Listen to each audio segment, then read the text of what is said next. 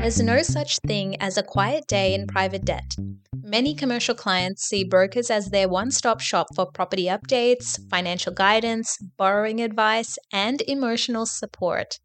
I've heard brokers say that they feel like advisors or finance therapists more than debt arrangers.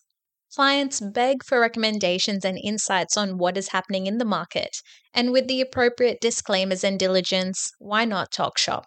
Even though it has been doing the rounds in some circles, many brokers, developers, and lenders are unfamiliar with the SDA housing requirements and benefits. It is a handy topic to tuck up your sleeve when discussing opportunities for developers or investors in the private market.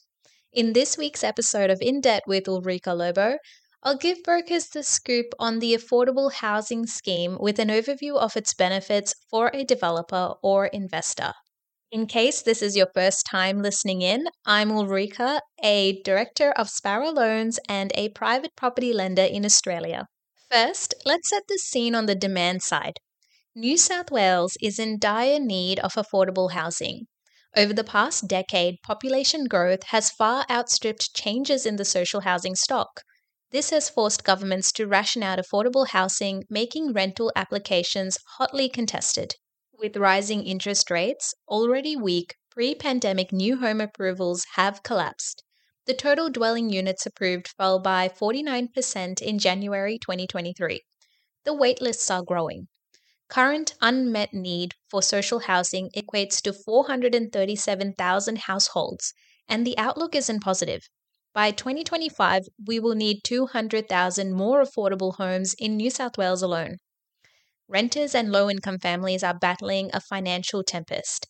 As a broker, this is your chance to flex your advisory muscle. You can steer developers into the eye of the storm with the right advice. Your clients can then ride high on the generous financial incentives for social housing and lead the charge of meeting a critical undersupply. Coupled with a new Labor government eager to fix the dismal state of affairs in social housing, developers can expect a pipeline of prosperity long into the future, but only if they play their cards right. So, what incentives are on offer? The hallmark government schemes involve rent subsidies and favorable planning approval. Developers who have acquired surplus government land are allowed to spearhead new projects, so long as one third of the dwellings are allocated for affordable housing. This opens the door for developments in prime locations with the scope to start from the ground up. Furthermore, rent subsidies ensure that developers are not disadvantaged by accepting a lower market rate on affordable housing. The landmark 10 billion Housing Australia Future Fund will shore up developer confidence of long-term support as the scheme has reinvigorated interest in affordable housing. The National Housing Finance and Investment Corporation, or the NHFIC, is the key housing affordability scheme to look out for. It delivers loans, grants, and even equity finance for social developments. The scope is incredibly broad, so whatever your client mix, there are opportunities for your developers. The NHFIC is first and foremost a public funding partner. They provide long term and low cost capital to community housing providers by issuing social bonds to investors. It's a neat funding arrangement. NHFIC delivers fixed interest rates of around 2% for more than 10 years, which is a remarkable discount on the rates in conventional bank finance. Furthermore, in their modelling, they have the scope to finance up to 70% of the total project cost with a cash flow loan.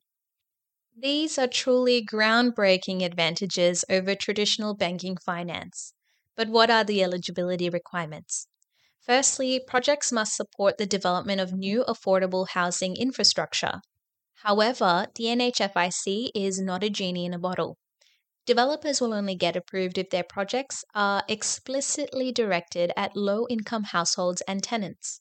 The NHFIC will require you to have an independent audit on your accounts, modeling, and taxation. They want bulletproof due diligence, valuations, and project appraisals supported by modeling. The list is exhaustive. But as we all know, when it comes to public institutions, you play chess, not checkers. Additionally, the development proposal must demonstrate that the project would likely fail without NHFIC funding. If your project lacks urgency or stacks up as a great investment for the private sector, you'll likely face some tighter scrutiny. Nevertheless, brokers dealing with ambitious and large scale developers could consider the NHFIC as a pathway for developers to scale up their social housing projects. Pivoting away from the NHFIC now, which has left me a little tongue tied, let's talk about SDA housing. SDA housing or specialist disability accommodation is an investment scheme where the government will subsidize rents well above the market rate to SDA providers. Once a property is approved by an NDIS assessor, it can be advertised on the rental market as an SDA property. Despite the process of needing to go to market, you don't need to worry too much as it won't be vacant for long. SDA housing needs to grow by 60% over the next few years to cover an additional 33,000 people.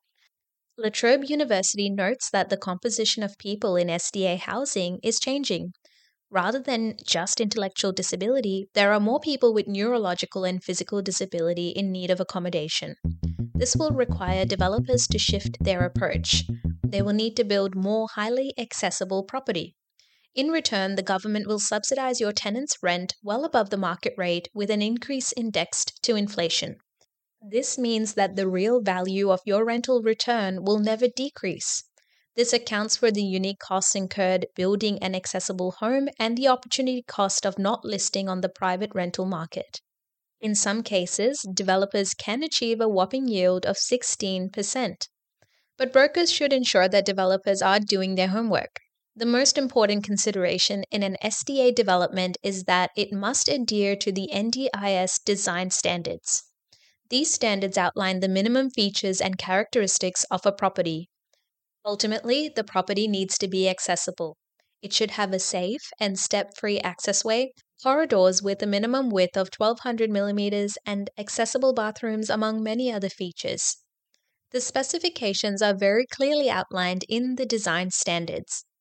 This will be a developer's Bible when it comes to disability housing. Developers should consult it extensively, taking care that every fixture and fitting is perfect. While building an SDA property can be a commercial exercise, you won't get approved for funding if it doesn't meet the design specs. Another thing to consider is the home's social and economic integration. Location matters. The best SDA housing offers opportunities for participants to engage with their community and stay close to their support networks. You also have to keep in mind their access to specialist care and services, which typically come with a central metro location. With Labor governments in power federally and nationally, the momentum for social housing projects will continue to build. Pardon the pun. Federal Labor has created a 10 billion housing fund to build 30,000 social houses over the next 5 years. New South Wales Labor is committed to solving the state's chronic housing shortage with new planning commitments and an opening of the state's coffers. This opens up great opportunities for brokers to flex your knowledge and property expertise. Sound like an expert and have the facts to back it up. When advising property developers, talk them through the options available to them. Whether it is public private partnerships or NDIS constructions, we hope you have an arsenal of suggestions for your clients. The next time a property developer or investor comes your way asking for the next big thing, you can dig into the war chest and tell them about SDA housing and the NHFIC too. Thank you for listening to In Debt with Ulrika Lobo for another week, and I'll see you back here next week. Have a lovely weekend.